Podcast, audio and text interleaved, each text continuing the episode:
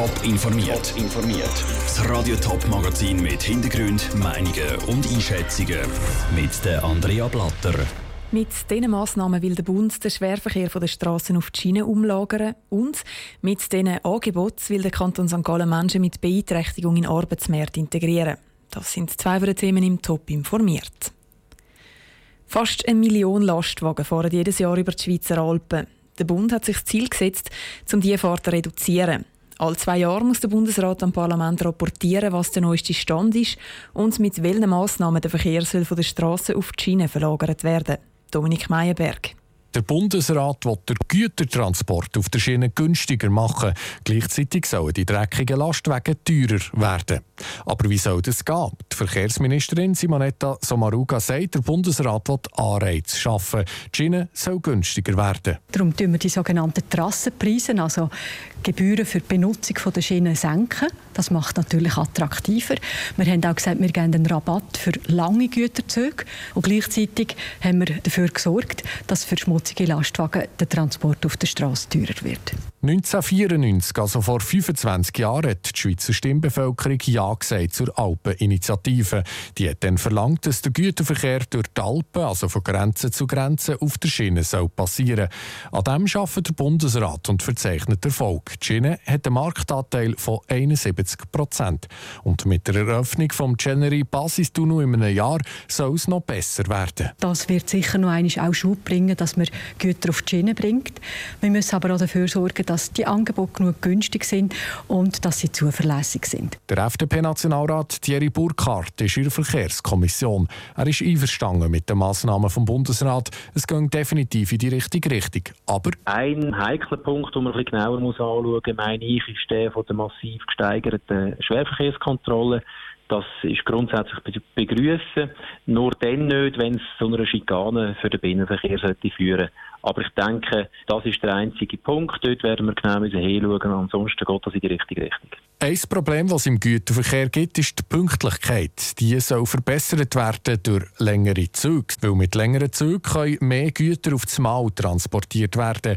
Und im dicht drängten Bahnnetz der Schweiz gibt es so mehr Pünktlichkeit. Ein Beitrag von Dominik Meyerberg. Mit den Massnahmen ist der Schwerverkehr über Alpen in den letzten 20 Jahren schon um rund ein Drittel reduziert worden. Plastiksäcke, Plastikgeschirr, Plastikbesteck und das Ganze noch mit dem Auto gebracht. Lieferdienst für Essen und Takeaways sind zu wenig nachhaltig. Das kritisiert die Klimajugend. Dass Takeaways aber auch nachhaltig gehen, das beweist das Beispiel von Winterthur. Lucia Niefeler. Kritik der Klimaschützer in einem Artikel von 20 Minuten ist heftig. Sich regelmäßig Essen liefern lassen, sei mindestens so schädlich für die Umwelt wie das Fliegen. Die Verpackungen sind aus Karton oder Plastik. Das Besteck ist aus Plastik in Plastik verpackt. Unmengen an Servietten werden mitgeliefert. All das ist schädlich. Es geht aber auch anders. Das beweist zum Beispiel das Winterthurer Restaurant Nachbarsbox. Es setzt auf ein Produkt mit dem Namen PLA. Das besteht aus pflanzlichen Rohstoffen, wo als Abfallprodukt in der Landwirtschaft anfallen, erklärt Maren Klingenstein, Geschäftsführerin von der Nachbarsbox. Und die sind zu 100% biologisch abbaubar. Es beginnt beim Röhrli zum Beispiel, das ist nicht aus Plastik bei uns. Oder auch Salatschüsseln, das Takeaway-Besteck ist auch aus PLA. Ähm, da versuchen wir einfach, wo wir können vom Sortiment her, das durch die Produkte zu ersetzen, die dann biologisch abbaubar sind. Der Aufwand, um die nachhaltigen Verpackungen zu bestellen, sei nicht grösser, als wenn Sie normale Verpackungen nutzen würden. Es ist wert, für die Nachhaltigkeit ein bisschen mehr zu zahlen. Es ist ein bisschen teurer, aber es ist jetzt nicht wesentlich teurer. Also das, was es teurer ist, das ist es uns auch wert, um da zumindest einen kleinen Beitrag mit leisten zu können. Auch im Restaurant selber setzt Marin Klingenstein auf die nachhaltigen Produkte, zum Beispiel auf biologisch abbaubare Röhrli. Die Reaktionen der Leute sind positiv. Die meisten freuen sich, dass das Restaurant bereit ist, diesen Weg zu gehen. Lucia Niefeler hat berichtet. Dass es auch im Takeaway möglich ist, auf Plastik zu verzichten, das beweist das Restaurant von Winterthur also. Beim Liefern hat es aber auch noch keine nachhaltige Lösung gefunden. Es setzt da auf den Dienst wo das Essen mit Autos oder Roller liefert. Menschen mit Behinderung sollen die gleichen Rechte haben wie alle anderen auch. Das verlangt die UNO-Behindertenrechtskonvention UNBKR. Sie verlangt zum Beispiel, dass Menschen mit Behinderung, wenn immer möglich, auch in den Arbeitsmarkt integriert werden. Auch die Schweiz hat sich verpflichtet, zum Konvention umzusetzen. Im Kanton St. Gallen ist der Regierungsrat Martin Klöti dafür verantwortlich, dass die Vereinbarung eingehalten wird. Darum hat er heute die Heimstätte Wiel besucht.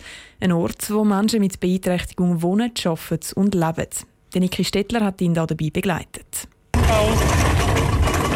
Es wird geschafft in der Heimstätte Zwil. Und zwar so, wie das die UNBRK verlangt. Menschen mit und Menschen ohne geistige oder psychische Beeinträchtigung arbeiten hier Hand in Hand. Der Rundgang durch die Heimstätte Wiel führt am Lädeli, in der Holzwerkstatt oder im Garten vorbei. Viele, die hier arbeiten, haben ein grosses Ziel. Eine Stelle im sogenannten ersten Arbeitsmarkt zu finden. Das heisst, raus in die freie Wirtschaft. Es sind noch wenige Menschen, die das schaffen. Der Leiter vom Bereich Arbeit in der Heimstätte Zwil, der Tobias Lindecke, ist darum noch nicht ganz zufrieden. Das ist eine Aufgabe an ganze Gesellschaft, nicht an Sondereinrichtungen. Und da ist, glaube ich, im Moment die Reichweite noch begrenzt, wo wirklich sich Bevölkerung mit beteiligt, wo die Wirtschaft sich mit beteiligt, da kann noch mehr passieren. Für den Tobias Lindecke ist es auch wichtig, dass sich die sozialen Randgruppen wie Flüchtlinge oder eben Menschen mit einer Behinderung nicht um die Jobs streiten sondern dass die Menschen dort eingesetzt werden, wo man sie am ehesten brauchen kann. Auch Institutionen selber sollen sich nicht konkurrenzieren.